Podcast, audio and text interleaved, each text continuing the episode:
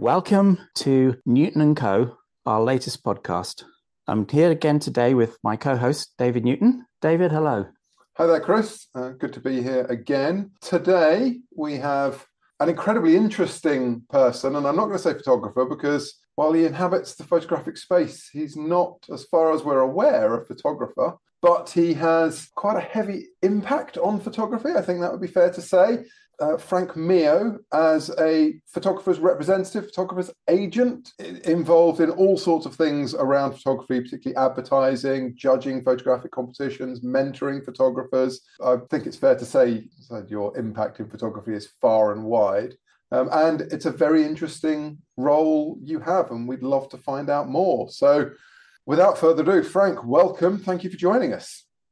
David, thank you, Chris. I appreciate very, very much uh, to be with you guys today, and I'm looking forward to getting some information out to everybody. Fabulous. Well, we'll begin straight off with our first question. You have been involved in the photographic industry for what, about 30 years? But you are not a photographer, as far as we know. So tell us a bit about what you actually do. What, what does your role entail? You're 100% right in that I don't take photographs. I've always been representing photographers for uh, for 25, 30 years. I started off working at an ad agency, which really set the stage for you know getting into this business, loving photography through this ad agency. The ad agency was um, Ally and Gargano uh, here in the states, very very well known. Did a lot of great creative work. So it was being around all those creative people, which really um, set the stage for me to embrace the creative community and and I've always I've sort of always helped photographers and always appreciated what they did. Were you ever tempted to be the other side of the camera? No, you know I, I have to say, Chris, in, in the most calm way. I, I, never I never felt you know I I could do that or I should do that. Never never at all. It was always a great appreciation for what all these men and women do. That I have to say that never entered my mind. And you represent photographers. What does that entail?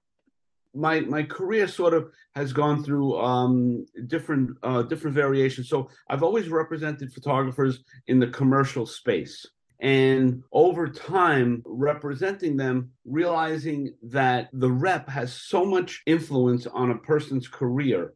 And I really take that job, that uh, almost an, an honor, be part of that pho- photographic community and you know what what that job is is to go out and get work for photographers representing them to potential clients. So i would go to ad agencies i would go to magazines newspapers whatever it was and say you know these are the people i represent and get those clients to see the work that we do or the photographers did and you know show them you know we could be doing this work for you and look at this particular woman's style or this guy's style it was all around that. But then what happened over time, the industry changed, and th- that's a whole other conversation. But I found myself getting more and more attracted to photojournalists. And the more you realize photojournalists, they don't make any money. You know, they're doing all this important work for all of us to see around the world. You pick the issue, and you know they get a they get a photograph, you know, on the cover of uh, the New York Times, and they get two hundred dollars $300. You understand that, you really get a sickening feeling in your stomach.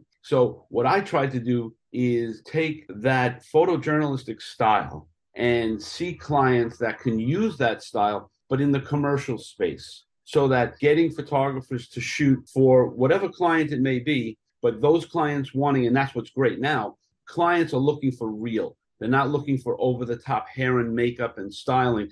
They're looking for real people doing real things and selling their products in that way. So it could be for a hospital, it could be for Timberland, it could be for a bank, whatever it is. And the key point being is that now photographers, photojournalists can make real money when we produce those kind of jobs. The key is for me to get to the photojournalist before the photojournalist gets to the client, because the photojournalist will just give it away. They'll either give it away or they don't do an estimate the right way. So it, it makes the client frightened that, wait a second, there's no production in here.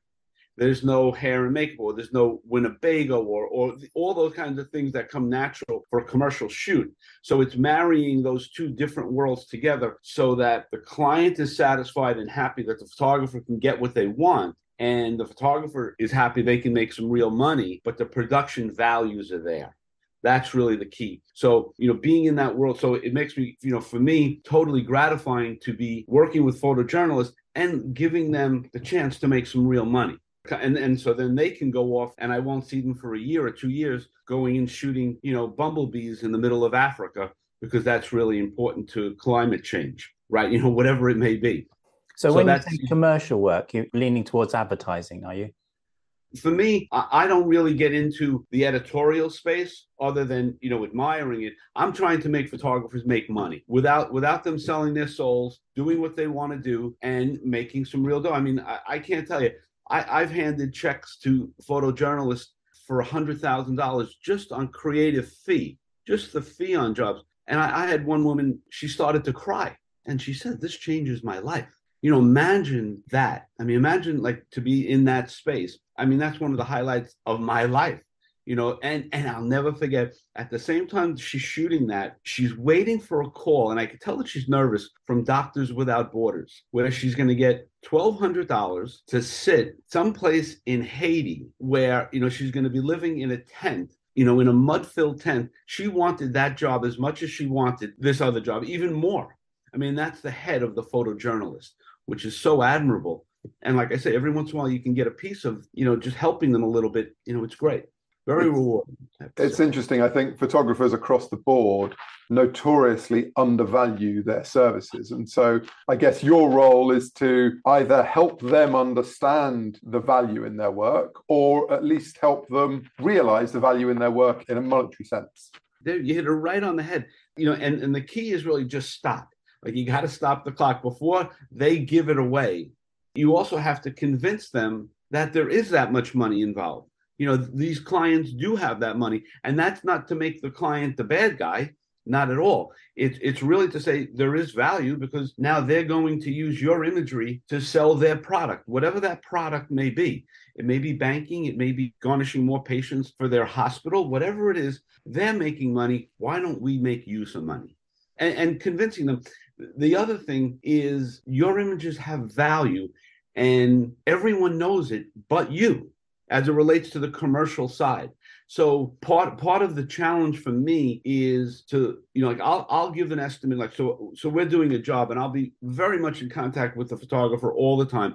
Whenever I do an estimate, we go back and forth, back and forth, and they'll look at it. Why do I need two assistants? Why do I need this? I can just go and shoot it by myself. But that's not in the commercial space. That's just not the way it works. Clients need to see that you're going to have two assistants. You're going to have fifteen hundred dollars in for lunch. You know, for the you know these two days of shooting, and they look at fifteen hundred dollars for lunch. You know, I can get chips and a sandwich. You know, but if a client saw like on your estimate seventy dollars for six people to eat, they'll run the other way. I mean, it, it's it's those kinds of like little dopey details, location searching, and securing locations, getting permits, all these things for for photojournalists. It's like we're talking two different languages. You know, you just stop the clock and we just explain it slowly, and then they get it. And then, of course, they get it. I mean, we're not doing brain surgery. You know, you just say, you know, this is this is the way the clients, this is the way ad people think, right? That you're going to be able to do the production and bring it in, and that's what we do. And and um, it, it works such an interesting perspective because, as I said, photographers notoriously undervalue their work. You know, Chris and I both photographers. I know I notoriously undervalue my work. I don't charge anywhere near enough for what I do, but I've I've experienced it where I've put a quote in to a potential client, and exactly that they've they've almost gone, yeah, no, that's like too cheap. I need to pay more to make sure I get the quality. Well, my perspective is I can give you the quality for less money. Exactly. But I need to actually be extracting more money from them. Right. I mean, it, it's sort of pretzel logic, right? It, it does it doesn't make a lot of sense, but that's why for me, the one of the best things about you know this this long career is working for the ad agency. So I really have a sense of what it's like to be the client, to what it's like to be in the ad agency, and how the ad agency has to sell it to the client right? And they're selling you, right? They're selling you as the photographer. I'm in that middle, right? There you are as the photographer. Here I am as the client. Your client is the ad agency, but the ad agency has their client. So it's Nike, whoever it is. The ad agency is putting their name connected to you like this. You're one, and they need to convince that that Nike client that this is the guy to do the shoot. You know, this is the one. And let me show you why. and they look at the estimate, they look at your website, all those different things. And if you, you know, like, well, we're shooting, you know, on the beach for four days, how come we don't have in for a Winnebago? You know, and how come we don't have this and how come we don't have that? I mean, that would stand out like a lightning bolt. So and and so now my job is to convince the photographer you need all this in there. That's that's really the thing, and to appreciate the value of Frank. How could you charge that? And you're going to charge them a day rate, and then you're going to charge them usage, and then you're going to charge them for this and and out of home usage. I said, yeah, all those things matter. There, and now it becomes sort of a teaching lesson where I have to explain to the photographer, listen, when you see that billboard up over the highway, they thousand dollars just to place the ad. Why should you only get five hundred dollars for that? right? Do you know it, it's not logical. But so much of that is not a place where photographers live. They live in taking beautiful shots, right? I mean, you you guys have you know this incredible competition, and you're seeing beautiful images. But that's all the photographer wants to do is shoot beautiful images. You know, from the photographer's perspective, a lot of us start with editorial and right. we're being offered 25 50 dollars for a picture and they won't send us on a shoot because it's too expensive so you can kind of understand how the photographers come to that attitude when you meet them and then transport them into that different world.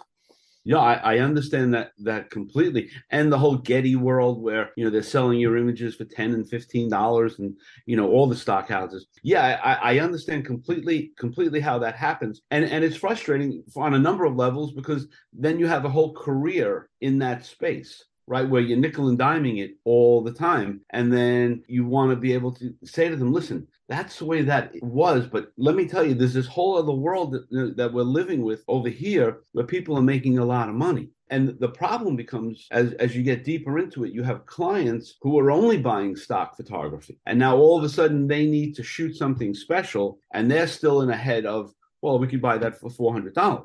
You know, that really turns the whole thing upside down because I mean I know art directors that haven't done shoots in years. They've just bought images, you know, existing images. That's where you know the stock houses really did a, an injustice to the photographers because if they kept those prices high, then the photographers would have made money on their existing images, but the clients would have realized, well, if we want to shoot something, this does make sense. That's where the whole thing broke down. Because I mean, I, worked for Getty for a few months, and we were in a meeting, and there must have been was like 200 people there, and somebody asked in question, "How many people here have worked for an ad agency?" And I was the only one that raised their hand. Like they didn't really have a sense of what goes on in an ad agency. There's a big void there. It's almost like you know photographers who've never assisted and then just go into the world. It's really a hard thing to do, and there's so much information that you've missed it's interesting you know you, you've kind of touched on uh, one of the questions that i wanted to get to was how have you seen photography and rates in photography change over 30 years? And i guess i was kind of getting towards the micro stock world because i worked as a picture editor in a picture library for a while and it was just before micro stock started and rates were still reasonably high and then micro stock arrived and on principle, I still have no work with microstock because I think it's destroying the photographic industry. And I'm curious on your perspective how that's changed the industry. Stock photography, you know, the idea when it started, people were making people had like a nice income, you know, fifty, seventy thousand dollars a year, sometimes more. But but it was nice and consistent. And and it's an easy target to rag on the stock agencies. But I think what we have to do is we really and I tell photographers all the time, take all your images back, and tell five of your friends to do the same thing. So on, on, a, on a broader scale of this, it's really the photographers that did it to themselves and they keep doing it. Listen, everything I have in my whole world is from photographers. I put two kids through school, a wedding, you know, house, everything is because of photographers. And I have the utmost respect, but I don't get how they can keep on feeding that machine. But you know that that ship has sailed. You know, it, it just has sailed and there's no there's no there's no stopping it. And and I always use the same analogy. I can take one of your photographs or a stock agency and they'll sell it for 20 cents, $2, whatever it is, and you're fine with that. But if I take one of your photographs and I crop it a 16th of an inch, you'll come and kill me. right? It doesn't make sense, right? It just does not make sense. There's got to be a, a talk on the psychology of photographers. I, I don't know, you know, I don't know, but that's that's always a you know sort of a frustrating thing It's the uh, I think it's the the artist mentality. We yeah. we love taking pictures, and as I said before, we don't value as much as we should what we do. Um, I've told people in the past. You talk about people photographers that are successful. And in my experience, the most successful photographers, if you want to measure success by their monetary income, are actually not great photographers they're great marketeers. And so I kind of have the feeling that as an agent, you replace that marketing capability that photographers seemingly across the board lack. Would that be a fair analogy? You're 100% right. It's just that piece, that marketing piece, that they either choose not to find out about, don't feel comfortable in it. Because, like you say, I just want to take photographs. I just want to take beautiful images, look through that lens, and man, it's it's just magic. I, I don't have time. I don't want to be bothered with negotiations and this, this, and that. And that's fine. You know, but it, it ends up making a struggle for, you know, your income and for your on your ongoing survival as as a photographer. Right. I mean, it's really hard because the equipment doesn't come down in price. The lighting doesn't come down. All the learning you guys have to do, you know, lens, you know, all of that. None of those prices come down. Why are you coming down? And that's a that's another issue in that in the schools they don't teach any business. None of the none of the the photography schools i mean i i talk to young kids because i do a lot of mentoring. I said you know if a client came to you to do an estimate it's like i said you know i'd like you to do brain surgery on me later this afternoon. You know i just have no idea. The schools really put out oodles and oodles of photographers who have found their voice and found their vision and all that stuff and they, they couldn't put together an estimate for two people to go and shoot shoot anything you know and no usage rights and don't have any of that that information. That is a real shortcoming. And and, and i see that in all the schools all these workshops. And, and i don't know how the, the kids let that happen. I don't know how, how the parents who are paying these tuitions nobody's saying how come you don't know how to do business? Right? And business doesn't have to be a boring thing. It doesn't you know you don't need to be a mathematician to put together an estimate. You just need to know it you know, I I don't want to make marketing and business like this boring. You know, like you have to you know get become a CPA in accounting, right? You don't need that, but you need to have a sense of your worth, your images, and what that is in you know in the space of being in a commercial space that you know your things have value. And companies are making millions of dollars literally millions of dollars off of your beautiful imagery. Why don't you think you deserve one? And that's the other thing. People are intimidated and I get that. People are intimidated by that space. You know, you guys are artists, right? And beautiful. But, you know, long gone are those days where you can just be an artist. You need to be a businesswoman. You need to be a business person. You really just just a touch of it. Like I said, you don't need to take, you know, a zillion classes, but you know, learn that a little bit. This is going to be an incredibly blunt question. I expect your answer to be just as blunt, but it will lead into something a little more lengthy, I hope. Uh, your answer is likely to be biased. Should photographers, should all photographers have an agent? It, it really depends upon the photographer. The reason why I, I, I hesitate is because having the agent isn't now all of a sudden this work coming in from every different direction. That's just bullshit. That is just not the way it works because having an agent is now having somebody who's going to help you, but you got to help the agent, right? I mean, you've got to do your marketing. You've got to be on LinkedIn. You've got to be doing Instagram. You've got to be doing Twitter, twitting, and you know, and all this, all these social media platforms. That's on you. That's and that's on the rep as well. So the agent can help, but you know, you need to be a business partner with that agent, and the agent wants you to be, you know, wants you to be creative, but you know, wants you to be able to get on the phone and have a conversation with a creative director in the most business-like way to understand products and how products get moved.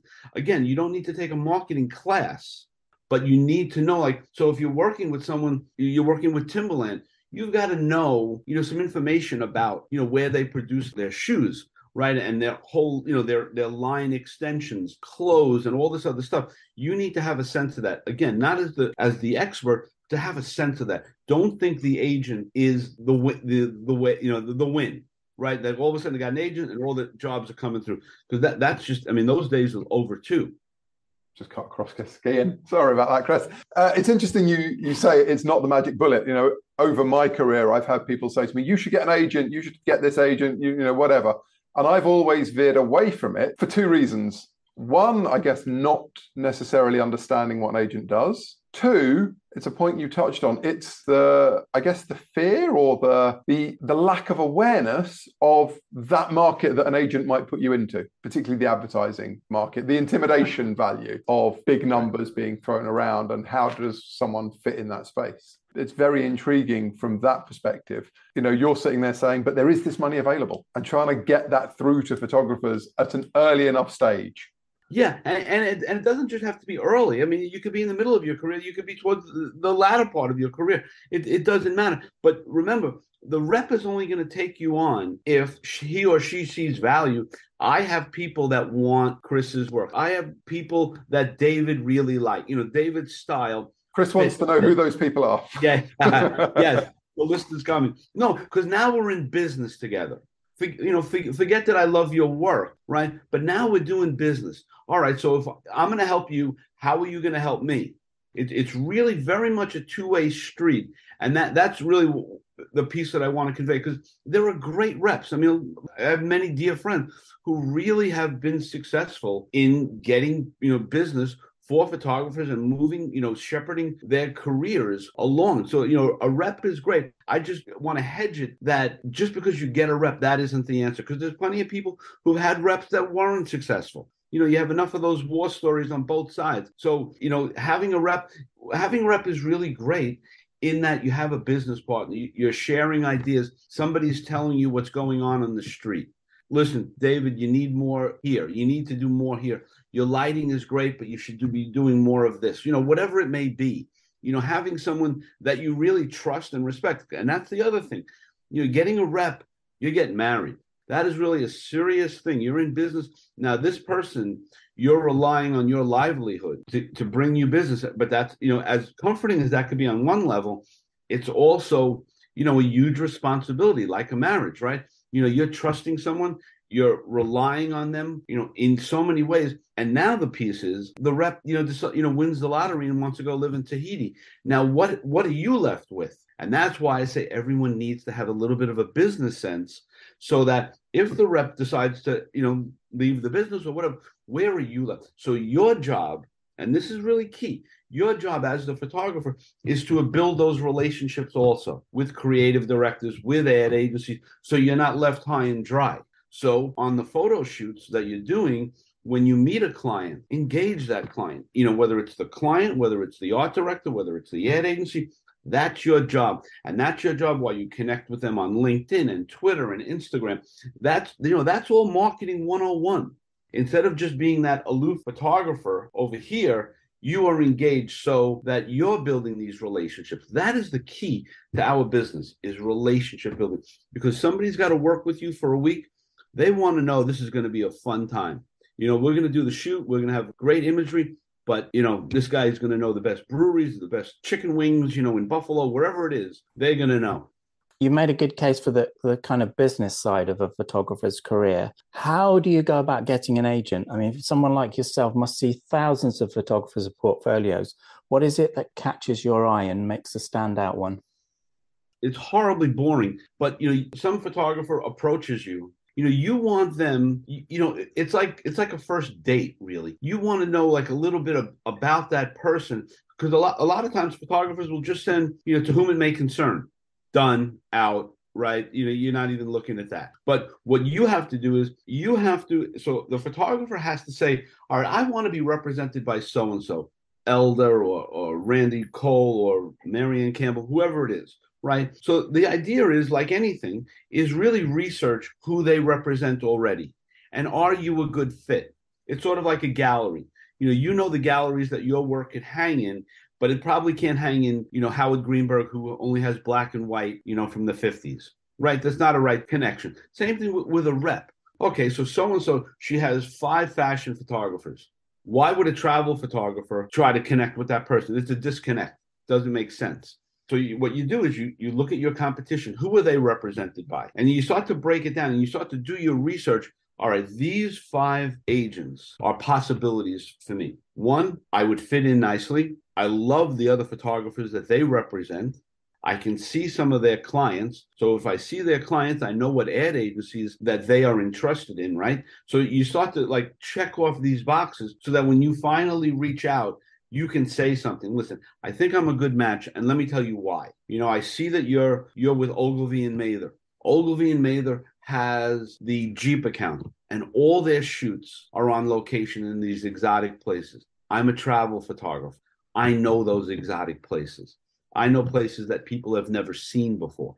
So you can start to have that conversation and you can see, well, you know, that makes sense. And more importantly, that it makes sense is that the rep gets the idea this guy, this woman is a smart man, smart woman.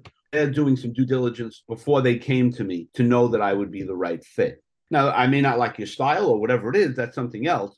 But that's the kind of research you need to do on that rep that you're the right fit. That's that's really really the key because you're wasting their time, your time. If you know you go to someone who represents, like I say, five fashion photographers, that's that's just not going to work. You know, it just makes no sense because they don't they, they don't have any of your potential clients. They're just dealing uh, Calvin Klein and Hugo Boss. You know, they're not looking to shoot cars. So advertising. That was a long-winded answer. My God. advertising is, is about communication about whether that's a product or an experience or a concept. I'm interested in the link between words and pictures. And whilst a picture may say a thousand words, how important is the first one that an image invokes? Well, the, the image, I mean, the image is king, right? So w- when when you see that image, what what you know, where does that bring you? So if if you are you speaking more towards like your website as far as website presentation and your photo, photographs there, what What do you mean there, Chris? I do a lot of work with with pictures, and, and one of the things I do with pre-visualization is what does this image that I'm about to take say to me? Mm. Would it be tranquility, excitement, uh, nature, any one of the the kind of buzzwords that fall into the, the advertising area and and start to come into play when someone's putting a campaign together? So from from the perspective of the client or the perspective of the rep like well it's it's both really because initially you've got to make that contact either direct with the client or through a rep so what does it mean to you when you look at a picture what are the kind of words that are communicated okay. if, if if a word is for example confused or complicated it's not going to be an image that you're likely to right. to want to represent or a photography you're likely to represent but yeah. then, of course, when you're working with the client, they're in a communication process about whatever they're trying to sell. As a rule, you always want that wow factor. that spectacular. How did they get that shot? You know, that that kind of a thing. So that when a client looks at that, whether it's the ad agency or direct to a client, they're saying, wow, this woman, this guy is really doing phenomenal work. That that that that kind of a thing. So it's it's nothing that like I could never say, and I don't think anyone should say, you know, go shoot this or go shoot it this way. It's you go shoot what you do. So now when we look at your website, we can see 20, 30 images that each one speaks to a vision. This is how Chris shoots, right? Because you what what you want is someone to say, "Oh, that's got to be Coe. Coe shot that. You know, he shot that." So that your your style transforms everything. It, it, it just says that's a Coe shot. Got it. Now I may not like it, but I know what you do, and that's really the key as we get into the creative space because there are a zillion photographers, as we all know, and three quarters of those zillion are great. So now, how do we, you know, how do you separate something I call creative separation? How do you separate yourself from everyone else? That's really the job. That's really, really the job so that when some, you know, a client says, all of our images look exactly like our competitor and the other competitors. We need something from a product standpoint to separate ourselves from Exxon to BP, all the same. What is it? What can we see? And that's when they come to folks like you and they'll actually use the travel award winners from your competition to say, take a look at these images. None of these images look like stock images. These are spectacular imagery. And that's what we need, right? So, like entering your competition, you win this competition, that gives you recognition of you're at another level. That's really what marketing people are looking for is spectacular, is wow, is how did you know how did they achieve that? What what was the post part of that? You know, all of that, right? And now as your job as the photographer, when someone comes to you and says, How'd you do that? What was the motivation? What was the inspiration? You need to have that type of a conversation with a client so that the client gets you. As you start to break this thing down, it always comes back to you guys. It always comes back to the photographers and how you shoot and how you convey what you do to a client that isn't over the top esoteric. It's, I get who you are and you get who I am. Again, it's like dating, right? You want you want that second date, you want that third date, you want to like break through Jim Morrison, you want to break through to the other side to where, wow, you and I are in sync. And that's a space where a photographer really has to get to to get clients and to keep clients. That's really you know that's the nuance to, to really the whole business. So a piece of that is you're now talking to a guy who makes widgets in cleveland ohio. How do you connect with that guy you know that's really a challenge but if you do your research you'll find out what makes this guy tick in one way or another and that that's really the, the, the next job of the photographer because we expect you guys to do great photography we expect great images but now, how are we connecting so we do the next job together and the next one and the next one? That's really the job of the photographer, eh, the photographer and the rep to shepherd you along and you know make sure that this this communication works. And the rep has to be able to just go away, don't get involved, because I see that Chris and David, you know, are really connecting you know you need to be secure enough in your relationship with your photographer eh, or, or with your rep to say she's got it let it go. It's perfect. Uh, I'm going to pick up on a point that you touched on briefly. You said, you know, obviously the pictures have got to be wow. There's always a big debate in photography, and it's gone on since the start of photography, but it seems to have been bigger in the last 10 years or so, I guess, 10, 15 years. Editing and post versus purity. Pictures have got to be wow, but then there are photographers who are purist photographers, and I'll put myself in that camp, competing against photographers who spend 10 hours editing an image. So it's nothing to do with reality, but it looks incredible. How does that balance work? Are clients looking for reality? Are they just looking for the wow image and they don't really care how it gets there? You know, if I answer that question, I'd have to kill you, right? Because you, know, you would know the secret. And I don't know the answer to that question, you know, because each one is so individual and if there was an answer to that, we'd all be doing that, whatever that answer w- would be. You know, so you have purists and then you have but so, now so that it's, it's, really a great question. So david now think about who your clients are and what their background is. Now most of the people working in these ad agencies or clients don't even know what film is. So that's sort of your audience now. So you have to whether you want to or not is sort of adapt to that. Like, like me i mean I'll, I'll do jobs now where i don't even speak to a client. I mean actually speak. It's all done with emails and text. I mean, that to me is, I mean, I am so much, you know, I'm a Brooklyn guy, you know, Italian, you know, we love to talk and, you know, just like be, just be social. But you now have a whole generation of, pe- of young people who just do it on their phones. That's really, you know, that's where you have to adapt. That's why social media, being on Instagram and Twitter, you know, gives a sense of, and what you put up there gives this person a sense of who you are and that that is really a frustrating thing to say. I mean that that is not not who I'm, i mean like now i write oh that's dope. I mean because that's a, i mean how stupid is that? How stupid is that to say that's dope? And if it's really good it's major dope. I mean that's that's that's the times that we that we work in. You know like this is it's most dope. Who talks like that? But that is where you know your potential clients are. You know nothing is wonderful. It's dope it actually it leads on to something that's incredibly current i guess the the editing versus purist ai how is ai impacting this space and photographers it's interesting. There's a guy Tim uh, Tim Tadder who does incredible work. Another guy Glenn Backen, and and I I run this show called Projections, and I'm going to have one of them on for like an hour just to discuss and show images. AI. I mean, who know? I mean, does it take over everything? I don't know. I mean, with these programs, I mean, some of that work is is so beautiful. So so now you're caught between, you know, it's sort of like a Kodak moment.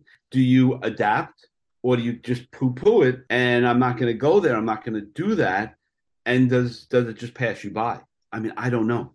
But that that's technology and that's that's where it's going. I mean you know. does it become the end of photography and photographers who want to work in that space now just become ai artists yes. where they fire a bundle of keywords into an app and out comes an image and away we go? And if so what's actually their role? Because the creative director can do that. Let me type in the words that i'm thinking of for an image of this product. Bam two minutes later they've got an ai produced image Right. I mean, your analogy is absolutely perfect. But now, if someone listens to this a year from now, they're going to say, boy, that guy, David, he's so old fashioned.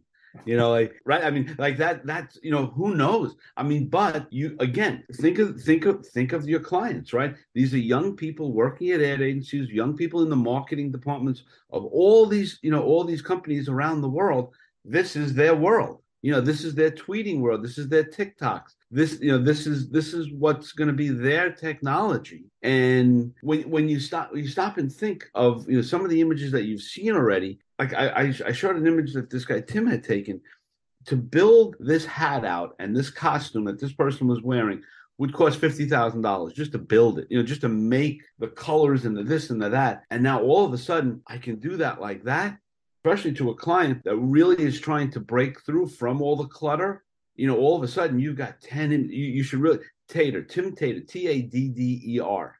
Take a look at this guy's work. I mean, he's doing work that is so incredible. There's all these other questions around it, like you say, David. I I don't know. I mean that that and and you just have to buy the app and and, and you're up and running. Uh, from your perspective, how do how how would you monetize that? Because photography still has a skill involved in it, and I'm going to sound ridiculously old-fashioned or maybe even naive. There's not a lot of skill in buying an app and bundling some keywords in. Fair enough. You have a point there, but then you have to go into the usage. So okay, it didn't it didn't take me a long time to do that, but you still came to me and now you're still going to use these 10 images for the next five years. So maybe what happens is it becomes a usage generated income for photographers. Yeah, I'll, I'll, do all this creative stuff for you and all that, but you're going to pay for, to use these images. That kind of a thing. So just a little bit of a business side, you know, is going to have value to you as a photographer. So maybe from that standpoint, you don't need the rep. So is that the stock agency business rising like a phoenix from the ashes? Yeah, that could be. Or I mean, it, it was funny that now Getty is suing. Getty is suing somebody for 1.3 trillion dollars, some kind of incredible lawsuit, because now Getty feels that someone's taking advantage of them. Boy, are we all crying for Getty. So, yeah. Where's that tiny violin? Yes, right. You, you, you hear that in the back, right? But I mean, but, but you just realize that you know again, like I talk to photographers, they don't have a sense of usage you know in in any in any way and that's really where the real money is in in commercial photography so you go become the expert on this app and there's going to be other people but if you want my images you're going to have to you know buy them for x amount of dollars per year or a buyout whatever it is and and and, maybe now that you know because now this is sort of a, like a brainstorming um, uh, discussion is maybe there's more value in that I I created them just by hitting some keywords but you're not going to get anyone to duplicate exactly what I just did and you already love it. So from a marketing standpoint and and the marketing people are smarter than we think or or, or they understand in some cases more of the value of these images than maybe even some of the photographers because they realize this is now my brand and I'm going to own these images and I'm not going to let anyone else create images like these. There's another point. How about if somebody else puts in the keywords and gets something similar? You know, who knows where where this ends up? You know, that's really new territory. But but the key would be to be a, biz, a business person and realize the value that not just because it took me only two hours to create those, that I should give them away. That's the piece. I mean, there's almost like now, because this is really the emerging piece, we should start, there should be some ground rules for the photographers. Do not sell your images for less than $5,000. Just don't do it. You keep the level here, right? And the agencies, the clients will know, yeah, you want those images, this is what it's going to cost. Instead of giving them away and that's what I'm afraid will happen. You'll have you know these computer geeks just plugging them in and giving them away for 79 cents for a dozen. That that that kind of well, it only took me an hour to do it and bluff. Where that's... you know Merrill Lynch or UBS is selling them, you know, is putting them all over the world, and you got you know ten dollars for them. it's that I guess you know the, the photographer starting out is just only too happy to have their work used. So, oh my God, I got used by whoever and it's on a billboard, and oh, that's oh, incredible. And I didn't need money for it because it's amazing. Right. Because two things. First of all, it's most dope. Dope. right. And and the problem with that is that they weren't taught in school the value of their images that because you're you, you're you hit that right on the head the kid's going to be so excited she's got an image in in the times or, or it's an ad and she didn't care that it was a hundred dollars. Whereas she should if she had taken the smallest business class at those all those learning institutions around the world who teach photography so wait a second i'm not giving that away.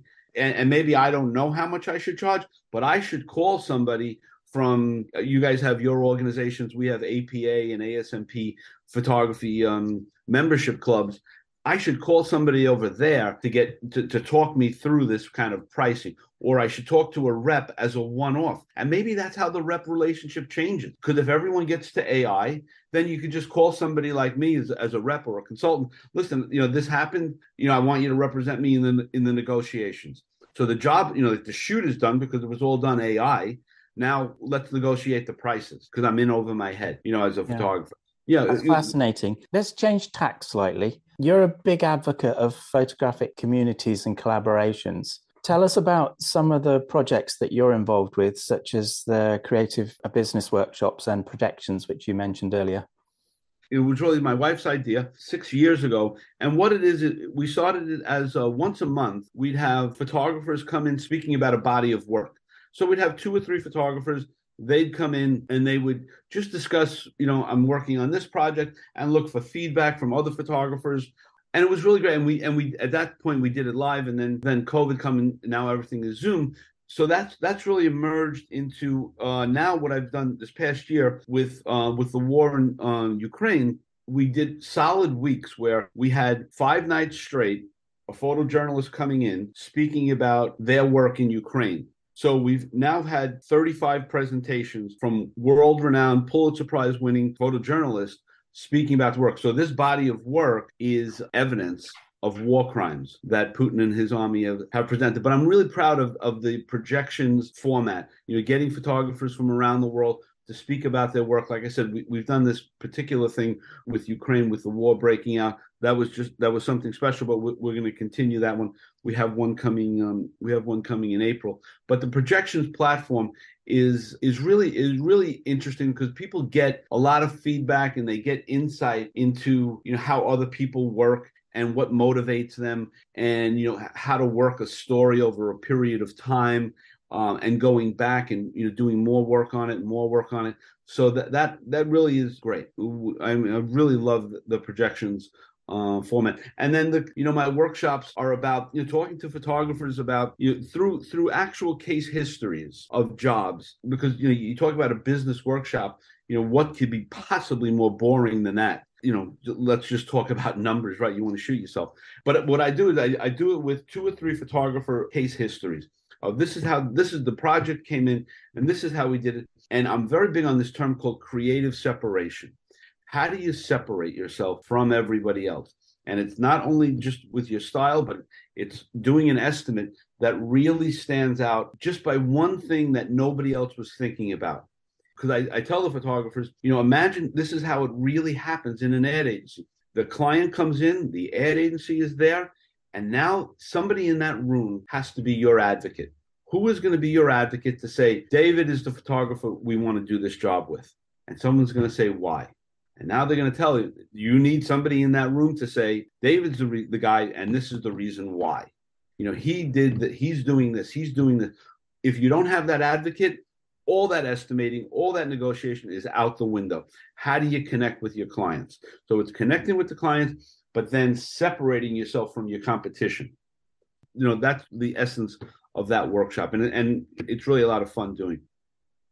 I think we're probably going to wrap up now, but I've got a I've got a final question that kind of harks back to something we were talking about just now, and arguably is I mean you've given so much useful and interesting information, but this might be the most bluntly useful bit. Where does a photographer actually go to find an appropriate agent? You talked about finding the right agent fit for you. Where does where does photography even begin? Because a lot of photographers just don't even have a sense of agents, what they do. Hopefully, they've got a better idea now. But then, where on earth they might go and find an agent? Okay, so you can do one of two things. One, you know who your competition is, so go to their websites and see who they rep- are represented by. That's one place to find just some names. But we have source books here in the States. So we have something called the workbook, workbook, black book, Le Book. There's a number of those books. So in those books, there are ads for photographers. And on, on those ads, it'll say represented by Marianne Campbell, represented by the photo group, represented by Heather Elder. That's where you start. You start now, you Google heatherelder.com. Her name will pop up. She's an agent. That's the process. So from source books to photo competitions, you'll just start to see the names. Or if you have connections with any ad agencies, you can, and this is a great way to do it. Say, you know, by the way, I'm looking for a rep. Can you recommend anyone? So the art, I don't know if you guys call them art producers or art buyers. They they can give you names. That is really an easy thing to do. It's interesting because you know there's there's so much that we've talked about, but often for many people, it's what is that first step?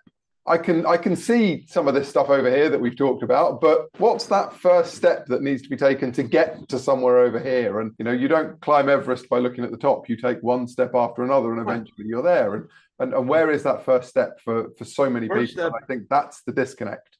Okay, first step is get yourself a source book. Any place where photographers advertise their goods to potential clients. So that would be the first place do you have organizations like a photography organization? Yeah.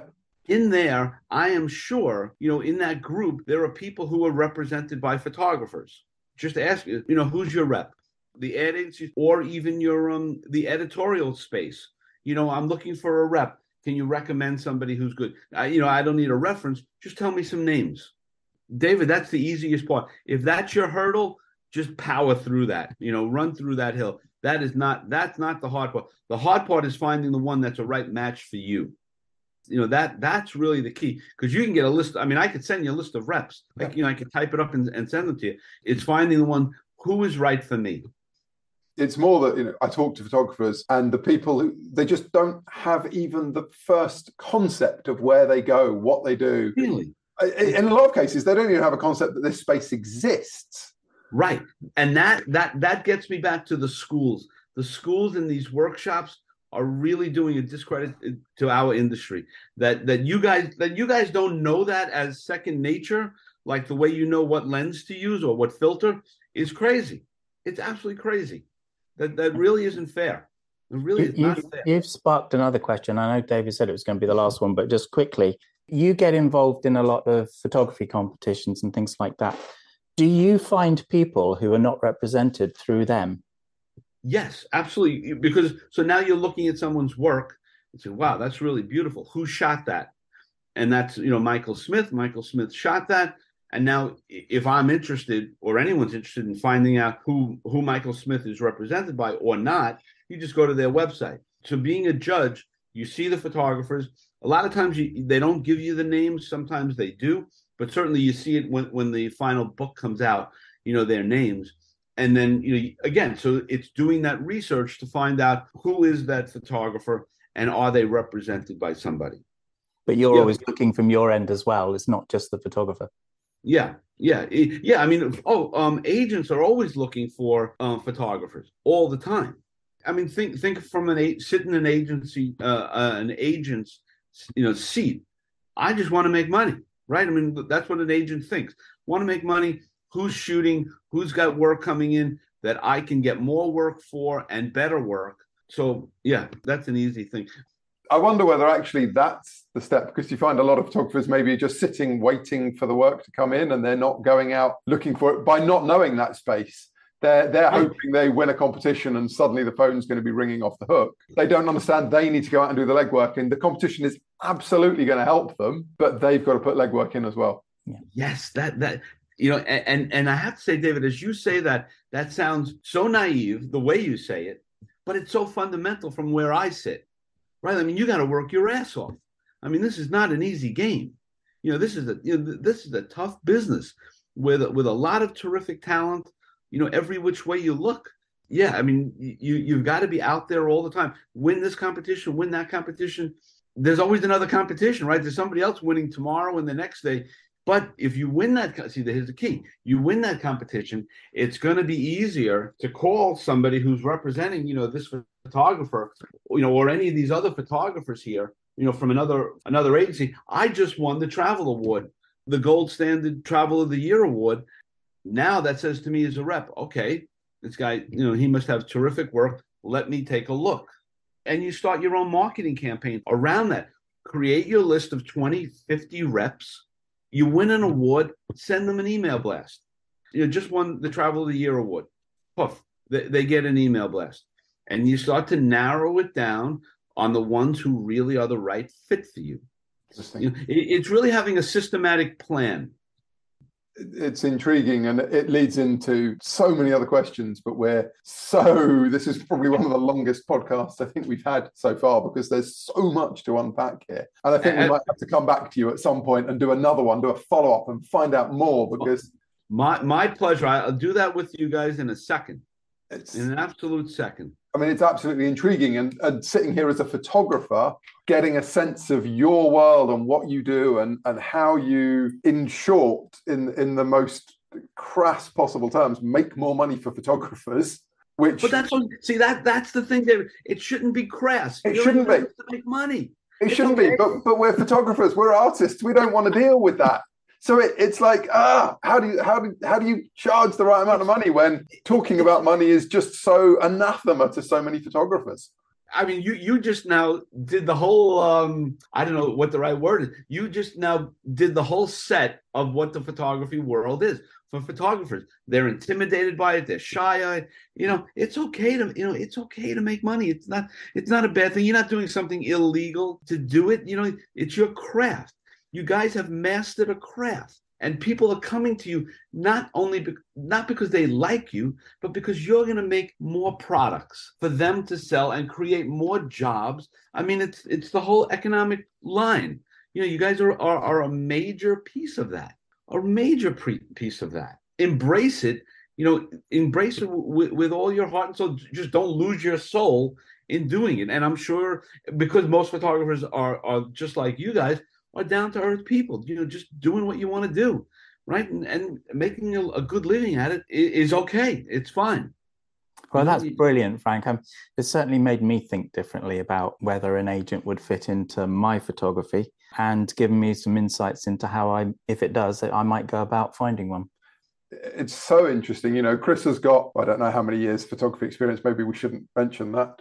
Um, I had another career first. um, you know, I've I've got twenty. Be nice, David. Be uh, nice. Come Chris knows I'm never nice.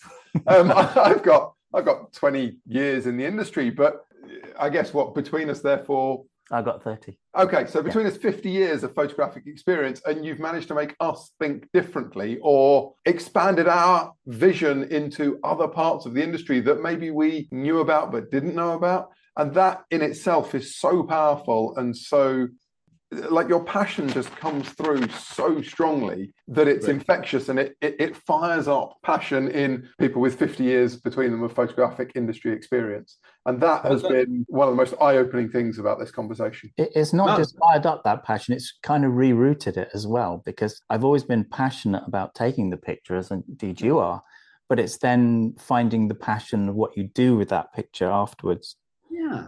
Nothing makes me happier than folks, you know, in, in the, the level that you guys are in, right? And, and where you are in your career, that you need a kick in the ass, right? Like just to see, you know, yeah, no, just, yeah, just be, just looking at the same thing, just looking at it now a little bit differently, you know, opens up this whole other world. Like, how come I didn't notice that before? You know that that kind of a thing is is is so incredibly rewarding. And that's why i say you know going going back to the schools you know it's never too late to inspire. You know you guys are doing it all the time. You know with your images you're showing images to other people and you're inspiring them. There's a moment where you guys need to be inspired.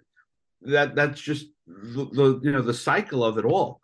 But yeah call me tomorrow. I do it tomorrow with you you know, we can continue. I, I, mean, nothing would make me happier than than you know to come back whenever it you know it fits uh, fits what you you guys are doing.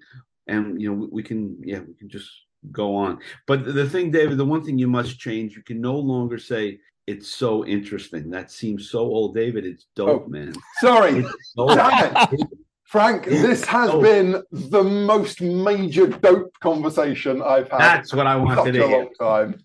And, and I've been called a dope, and I never knew it was a compliment.